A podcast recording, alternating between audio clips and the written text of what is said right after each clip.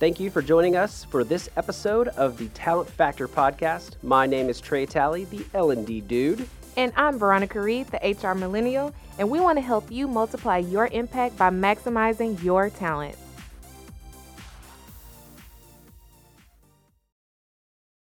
Well, today in studio we have a young man, Bob Britton. You're too kind. Oh, yes. uh, some of you may know him as Thor, but that's a longer story than we have time for in the podcast. Uh, Bob, thank you for joining Veronica and I on the Talent Factor podcast. My pleasure.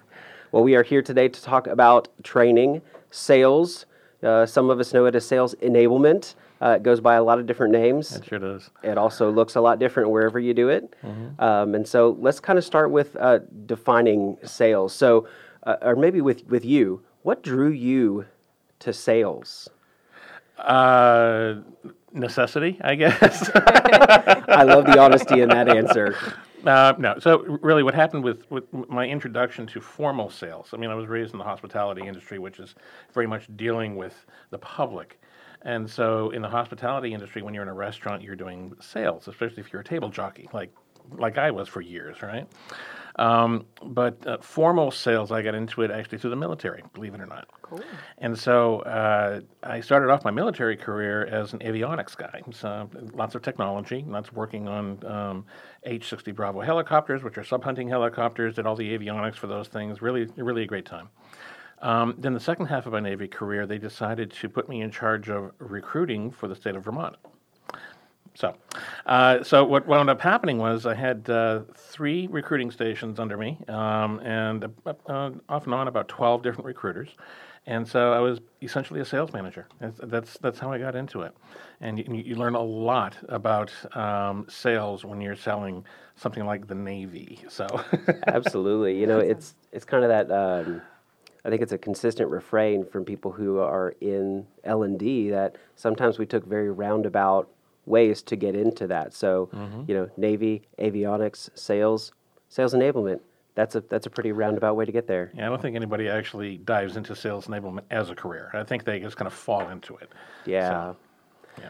Well, uh, you talked about how you know you were drawn into sales. Let's talk about sales in general. So, how do you define sales?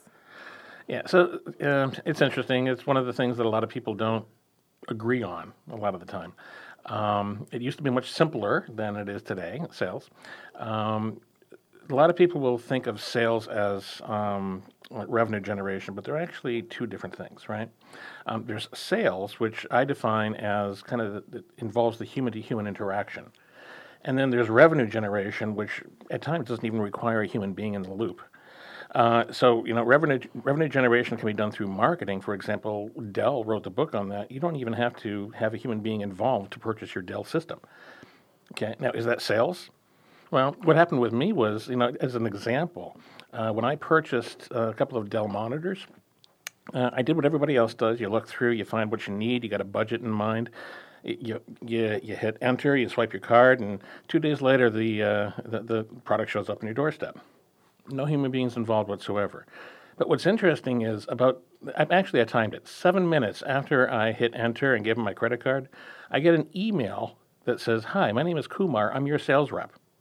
So I'm like, timeout. You know, who, who are you? I, I, don't even know you. Why are you calling yourself my sales rep when you didn't even speak to me whatsoever until just now after I've already made the transaction?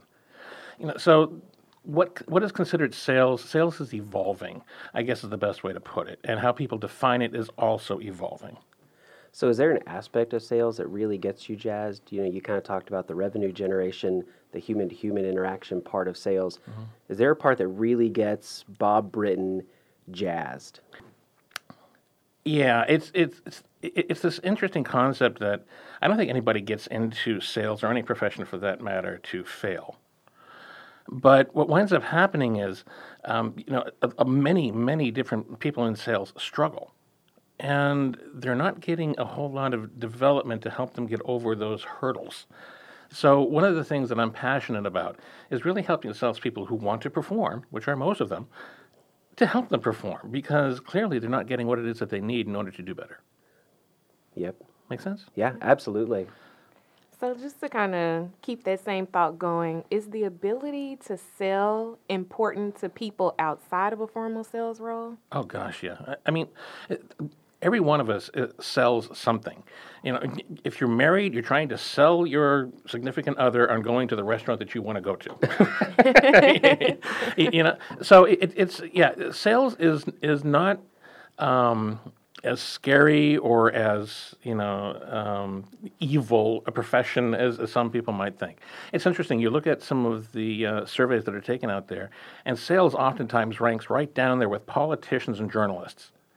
Uh, you know, so, but the, but the fact is, we're all selling regardless of, what it is that we're doing. You know, when we're dating, you know, what are you doing? You're selling yourself. So, it, you know, if, if you have to understand what sales is, and if you can take that same concept of how you interact with people on a one to one basis and bring that into the business world, you're much more likely to succeed than if you follow some sort of a formulaic approach to selling. Wow. So, I, by that definition, I got to tell you, I'm a pretty doggone good salesman because if you've ever seen or met my wife, the fact that I sold her on me is a miracle and a testament, I guess, to my sales ability, right? Uh-huh. So we, you know, so what do you, what do you teach? So if you want, again, they want to be really, they want to be successful. Getting into like what you teach someone who who really wants to succeed in sales? Are there skills or knowledge for sales that are uh, maybe the same across industries? And if so, what do you what would you consider like the sales essentials? Sure. So, uh, where sales is concerned, there is uh, sort sort of a kabuki dance that you go through in sales. Okay, um, I'm gonna have to Google that term after this. Kabuki, by the way, I know. okay, so it, what it is is that there certainly is a process to sales in the business world. I mean, business is governed and, and run by process. And you have to understand how it fits into uh, the interaction between a company and the and the buyer. And to do that, the first thing that a salesperson needs to understand is the basic um, the basic structure of how all that looks. And, and really, you look at any methodology that's out there, whether it's Challenger, or solution selling, or spin, or you name it, there's some sort of a process, and most of them are like 90, 95% the same, honestly. And, and the, because there, there's just a, a way to do it. So, what ends up happening is as a person is learning to sell, they'll go through that methodology, whatever it is that the company has, and they'll learn how to do it. Now, the interesting thing about methodologies is it's also the way that a company can scale their sales. If you have a sales force of three or four people, it's easy, like us sitting around here right now, to have a discussion and come to an agreement. But if you get a sales force of 30, 40, 50, 100, 200 people sitting around, it starts to sound like the Tower of Babel. Mm-hmm. Okay, yep. so what, so a sales methodology helps people uh, understand a common language that people can use within the organization to say this is kind of where we are in our language as far as you know, the sales processes and how we're doing. So you have to learn that. After you get through that and you un- and you get, get through the basics, once you take the training wheels off, then it's a matter of how do you actually interact with the person that's in front of you. And the difference between a good seller and an okay seller or a really great seller is how well they can actually interact with this person in front of them. Because every person in front of you is not going to fit that model that you were given. Matter of fact, very, very, very few do. So you have to be able to dance to the tune that the customer is playing, and what you also have to understand is the person has a need that you need to, that you need to get to. If all you're doing is following a sheet and asking questions off of a sheet and, and, and waiting for the answer, that means that you're not even listening to the customer. You have an agenda in your head and you're just trying to get through the process. Good salespeople involve not only active listening, but empathic listening and let the customer take the lead. Wow, that's good. You said empathic. That empathy is a huge word right now. You know, in the business world, is more people are talking about the importance of emotional intelligence, uh, skills that are you know considered quote unquote soft skills. Mm-hmm. Empathy has risen to the top. That ability to do that. So, how how valuable is empathy in the process of sales, and how and how does it play out? Again, it comes down to the human to human interaction thing. Um, from you know how do I phrase this? When when you're looking at um, a product that you're trying to sell, what people will do is they'll take a very clinical, uh, almost logical approach to selling it. The problem is that people do not purchase based upon logic. People purchase based upon emotion, and they support it with the logic. Um, Phineas Gage, I don't know if you're familiar with, with, with his story. Uh, he's, he's a guy from turn of the century kind of kind of guy, and uh, he was actually one of the first case studies, I guess, of um, how it is that people make decisions. And he got this rod that went through his head, believe it or not, and he survived. And and so what ended up happening was it went through the part of his brain that was his emotional part. And what happened was he could understand logic left and right, no problem. When it came a time to say which one do you want to make a decision, he couldn't do it. So what wound up happening, you know, we, we, we wound up understanding now that making a decision is emotional. All the logic that goes around it supports that. So if you understand that sales and the decision to sign on the bottom line or to, or to make a decision to go with product A over product B is really emotional, it kind of it really changes the paradigm as to how it is that you should be selling. So, understanding how to um, e- get the EQ, we call it EQ, uh, which is the emotional quotient, in, into the sales, right? So, if you can figure out how to get the EQ into it as well as the IQ, which is all the logic and rationality, and you combine the two, you're going to fly as a seller. But if all you do is you rely upon the product and the IQ to sell, you're, you're going to struggle. Wow, that's good. So just to kind of switch tones a little bit, because I know we spoke on empathy. So moving on to motivation. So coming from an HR standpoint, a lot of people in sales, we know they're very, you you got to measure, like it's measurement. We have to have this outcome. Like if you don't meet these certain quotas, we're gonna let you go. Mm-hmm. So when you're teaching, how do you motivate those sales employees to make sure that they still do the best they can, even though there's a lot of pressure for them to hit those numbers. Yeah, they're, they're two different things there, aren't they? Hitting the numbers and motivation are two different things. Right. Uh, so when it comes to motivation, there are some really bad assumptions that are made in the world of sales. Uh, one of the primary ones being, for example, that uh, all salespeople are what are called coin operated. Give them more money and they're going to perform better. Nothing could be further from the truth. You look at uh, some of the research that's done out there. Um, you know, Dan Pink is pretty familiar. The book Uh, Drive, I y- love that yeah. book. So uh, the ones that he focuses on are purpose, autonomy, and mastery. You know, so uh, for a person to be motivated, they have to have a purpose. They have to have some sense of autonomy, and they want to be be masters of something. But very few organizations really take a look at how to set up an environment where those three things are even capable of being attained. So from from Dan Pink's standpoint, if you just if that's that's the very basic one. If you just set those three things up, you're going to be far ahead of the game. There are other folks out there like Gostick and Elton who have done some research on the, a book out there I think called "Motivate Me" or, or "What Motivates Me" or something along those lines, and um, they actually broke it down into 27 different uh, motivational aspects. And if you go through a motivational assessment with them, it'll break it down. And statistically, when you look at what it is they put out for for their research, one in every 100,000 people has the same top seven motivators. So the odds of you sitting next to somebody that has the same things that motivate you are slim to none. so, y- you know, it, it, it it really is, you know, fascinating when you start to take a look at what it is that drives people to behave the way that they do. Now, here's the other thing about, about motivation that's important. You cannot motivate a person. That's like saying a carrot and a stick are the way to actually get somebody to do something. It doesn't really work that way, or at least not in the long term. You get it in the short term, but not the long term. What you have to do is you have to enable the person, set up the environment so that the person can actually self motivate. Yeah. It's that difference between extrinsic motivation, Mm-hmm. something like a quota or a bonus, and that intrinsic motivation, which is providing them the ability to be a bit autonomous or have some mastery. Mm-hmm. That's fantastic. So, you know, it comes to uh, salesmen, a lot of people already have a picture in mind, right? They've experienced a salesman, they think all salesmen are cut from the same cloth. Yep. Um, you know, do you think that there is, you know, one mold for all sales professional that they should conform to, or can successful sales professionals be very unique from one another? Absolutely unique. I, I have met salespeople that are as cantankerous and uh, caustic and acidic as you can imagine, and they fly because of the type of people that they're dealing with. I've also met people that are as empathic and warm and loving and hugging, and they fly. But if you, took if you took that same warm, empathic person and put in front of the, the type of people that this other guy was dealing with, it wouldn't wouldn't work. It- you know, so it really is trying to find the right person matches up with the right type of client, and that's that's a huge thing that a lot of organizations again don't do. They don't think about okay, what type of client is this person going to deal with?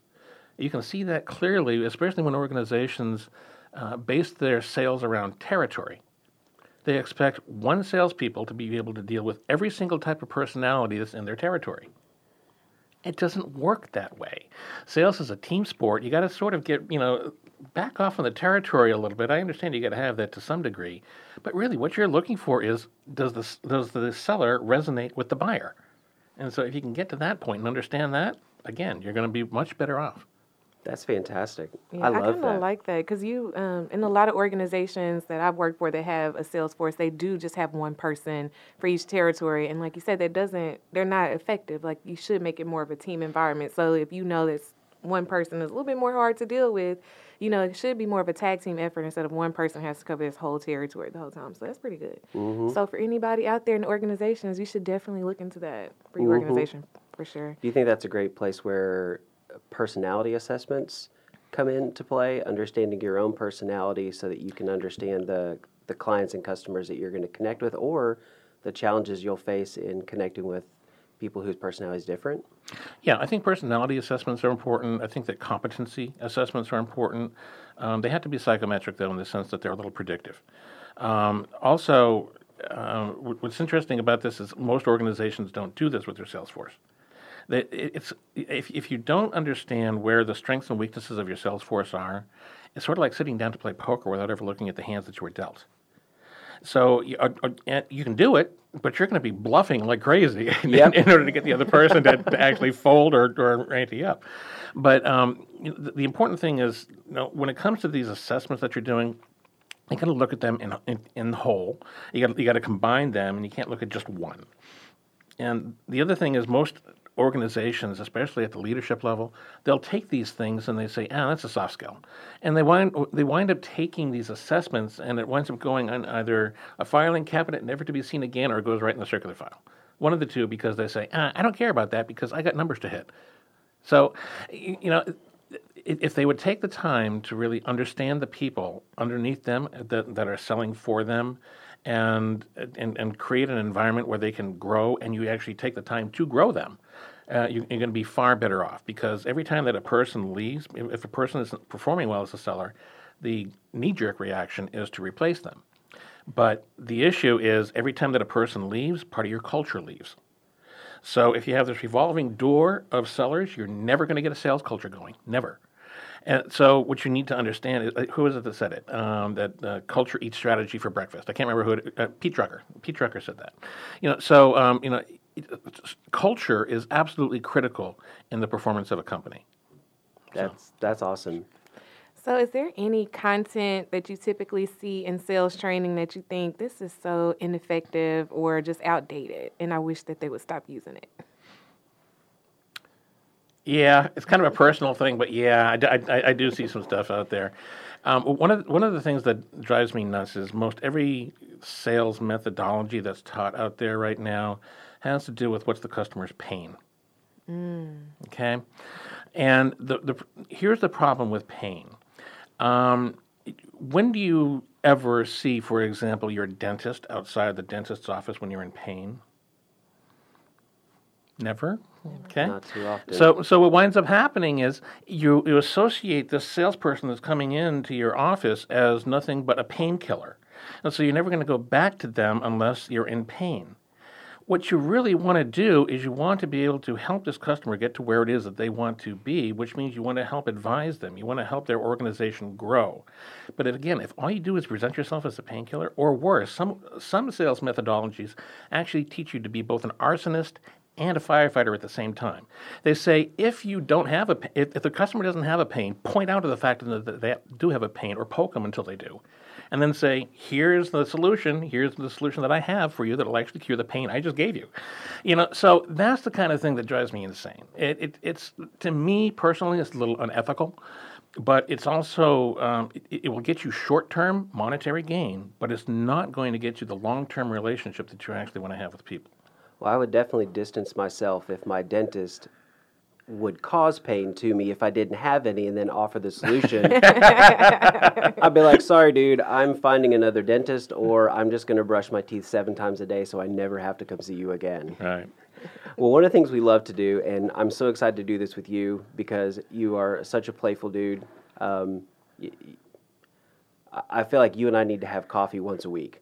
Like, right? We're and so I'm excited. We like to to play a game uh, with our folks, and so playful people are fun to play with. So you guys will get to know a little bit about Bob as a person too as you hear him. So we're gonna play a little game. It's a scary proposition. It, it is. this is why we edit after the fact, uh, mostly because of me, not because of you. Because Veronica's like, yeah, don't say that, Trey. We can edit it out. Perfect. so we're going to play a game called How Would You Sell This? And we're going to give you a couple of things uh, to sell and then tell us how you might approach selling this thing. Now, these aren't ordinary things. Some of them are hard sells. Some of the things that you would never sell, but I think it'll be fun. Are you ready? oh God. Okay. Let, let's see what happens. All right, uh, Veronica, why don't you give him the give him the first one? Okay, so how would you sell water to a fish?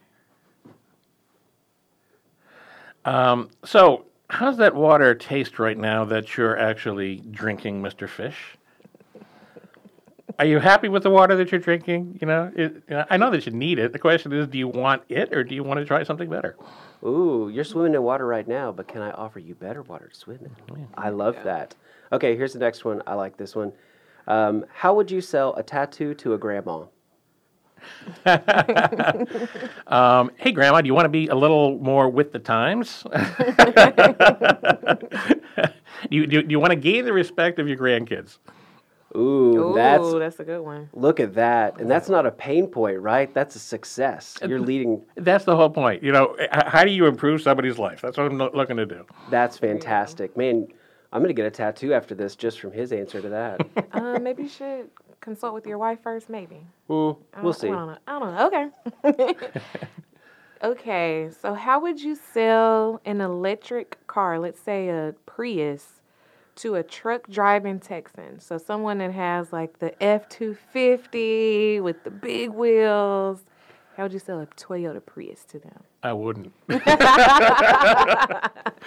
wouldn't Oh. even try. Like, That's good. It- it- sometimes you got to know when to sell and when not to Right. sell. So I That- wouldn't. that is awesome. Okay, so how would you sell a disco ball to a convent of nuns? Oh gosh. Um, imagine the disco, the lights that a disco ball that are putting out aren't just lights; they're the stars in the heavens, and you could actually pray to those to those stars in the heaven. Oh, that's really good. Man, I'm gonna go home with a tattoo and a disco ball today. that's really good. Okay, and so last one. Thank God. this one is actually relevant to today's topic. How would you sell a more robust or redesigned sales training to a reluctant executive? Yeah, I, I, I really want them to understand. Uh, this is a serious question all right? Okay, Yeah. okay, okay Yes. fine. Um, so I'd, I'd really want to help them understand that um, you don't need to necessarily struggle. But if, if they're going to, it, the definition of insanity is doing the same thing over and over and getting, expecting different results, but always getting the same, right? So one of the things that you have to do with organizations is help them understand that if you're going to change gears from second to third, and we're going back into the old days when you had a clutch, right? So if you're going changing gears from second to third, you press in on the clutch. What happens to the to the car? It slows down just a hair.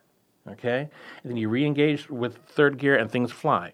Well, most organizations don't have the patience to allow that clutch push, slow down, change gear, and then accelerate because they're so focused on the quarter to quarter performance. So, what you have to do is help them understand that this is really going to get you further if you're going to be changing gears here, and this is what this is a gear change. You can't just step on the gas in second gear and expect to go 100 miles an hour. You know, and that's what everybody tries to do. So that's that's kind of how I would start to explain it to them. That's awesome. You know, it's the difference between do you want to go far or do you want to go fast. Mm-hmm. Nice. Okay, well let, let's jump into you know we talked about you know what sales is, what it requires of somebody doing it. If you're going to teach it to them, what do you need to teach them? And then you get into the methodology of, of how to teach it, right? So, in what ways is training sales unique from training other roles in an organization? Um, there's a lot more autonomy involved in in, in sales. When a salesperson is in front of a, um, a, a client, it really is very much them.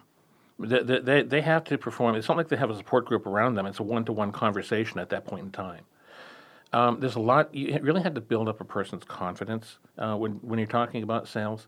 Uh, you also have to help them understand that um, there is a human being, you know, in, in, front of them, not just a target to go after that you're going to be selling something to. So, uh, you know, the the point is that when it comes to to doing sales training compared to other types of training, like when you look at uh, the competencies involved, for example. Uh, you look at a Korn Ferry list of competencies, there were 60 odd of them. Um, we actually once tried to correlate the 60 odd Korn Ferry competencies to uh, the 27 or 28 different competencies of this one particular um, uh, performance evaluation we're using. We could only find four of them that matched. Wow. So what winds up happening is, you the competencies that are involved in sales as compared to typical uh, organizational operations are really different. Um, so when you take sales and you try to approach it from a purely HR perspective, uh, it doesn't always work unless you have somebody in the HR group that has been a seller and kind of understands the nuances. Um, so it's important that you also take a look at where um, the selling is starting or the training is starting from when it comes to your sales organization, and make sure that uh, you're gearing it toward the competencies that are that a seller is going to use as compared to what your typical internal employee is going to use. Nice. Very nice. So when you are, you know, kind of gathering training together and creating a plan, do you feel how long do you think a sales training should last? Because some organizations might do a couple of days, some might do a week. What do you feel is the sweet spot of how long this training should be? Well, there's two different thoughts there, right? The first one is when you're onboarding somebody, uh, you knock it all out in whatever it is that the that they have the money for. Really, I guess you know is, is it going to be uh, a, a, couple of weeks? Is it going to be three months? Is it going to be six months? And then you set them off into the field, or do you take a different approach where it's really an extended uh, kind of teach and drift, teach and drift, where you uh, onboard them for two or three weeks, put them into the field, come back for another round of onboarding, put them into the field, that type of thing. I think you're going to find better results if you do that second method as compared to cramming it all into one, because the forgetting curve comes into play when you're when you're doing the first one. Uh, the second one actually gives them a chance to use it, operationalize it, build it into their into their fabric, and then they can come back and learn a little bit more. So my personal preference is to take somebody and onboard them over the over the course of let's say 12 months to to 18 months, um, and over time, uh, with short goals, and then keep on stretching that goal as they go along, as compared to just bringing everybody together and doing this data dump on them and uh, hoping that they can retain as much of it as possible. Yeah, yeah. It's interesting as I was walking through my Masters of Education. One of the things that all the research was showing is that sometimes the way we do learning is backwards. We teach them the information and then put them in the field. Right? We're like, we're going to give you all the information you need. Now go use it. When the most effective is to put them in the field doing the thing that they're doing, and then bring them back and teach it because then you have an experience or the word that we use in L&D is a schema, right? They have mm-hmm. something to hook it onto as opposed to just talking theoretical and then maybe you see applications when you go out there. Mm-hmm. That's one of the things I love about that second approach you mentioned over the 12 is this teach and drift, teach and drift. It's give them some information, let them use it, teach them again, let them use it. What methods would you use for that that longer process cuz you know a, a instructor led trainer classroom for you know eight hours is kind of the bring them in, cram them in, send them out kind of deal. What would you use? Would it be phone calls, webinars, coaching? Would you use e-learning modules? What what would that look like? All of the above, but the most important one, honestly, has to do with the coaching, because a lot of people when they look at training, they say, "How many times have we heard this? Let training fix it." you know, so uh, the the problem is that. Uh, it's not so much that the person doesn't know what to do. It's not that they're not they're not doing what it is that they already know how to do. Um, so with with that philosophy, you, you, what you have to understand is in, training is about getting information into people's heads, and coaching is about getting that same information out of their heads and operationalizing it. So if you don't have the two together, all the information does is stick in somebody's head and then whittle away. But if you're coaching properly, you're taking the information that was just put inside there and helping them apply it in a day-to-day operation. So it, it, if, if you can get to that point where you have a good coaching structure in the organization, whether it's in sales or any place else, and you're helping them to uh, to, to really understand what it is that they do, how it changes the organization, how it improves different people, the effectiveness of it, and the and the the leader of that person is coaching them properly. Again, you're going to have phenomenal results as compared to just send them to training and then when they come back, they just back into the same old grind. So, yeah. Yeah. Well, I know, uh, I know, uh, coach. If we all, you know, we all have a couple of soapboxes, um, and I know coaching is definitely one of yours. Um, and we're going to definitely dive into that a little bit more in depth uh, in our, our bonus episode. So I'm, I'm, I'm looking forward to that. But before we wrap up uh, this episode, do you do you have anything that, that you'd like to say to our listeners? Anything that you'd encourage them to, or something that we didn't cover? You know, in this time that you were like, hey, before we leave this conversation about salesmen, I've got to say this. I would say that we, we, you just need to look at sales not as um, not just internally. Okay, um, most people when they look at sales, they're trying to figure out how are we doing it. What we're not doing is we're not saying how are we doing our operation so it improves the life and and functionality of those that we're actually serving. Um, the, the, a lot of the stuff that's out there right now is geared toward internal efficiency, not the effectiveness of the customer. So, how do you get to the point where, uh, you know, let's, let's take for example, um, I'm going to apply some sort of technology in sales. There's a ton of it out there. There's too much actually, but you know, how do you get to the point where you can say, I'm not going to purchase this technology for my sales force unless I know it's going to have this effect on my customer rather than saying it's just going to improve my internal operations, it's going to improve my bottom line. Okay, fine. That's still not helping your customer get to where it is that they want to be. So, anytime that you're going to make a purchase or a change to the organization, always think about who it is that you're serving and whether what you're doing here is going to impact positively the people that you're servicing. That is a great word to leave on right there. That is a good word.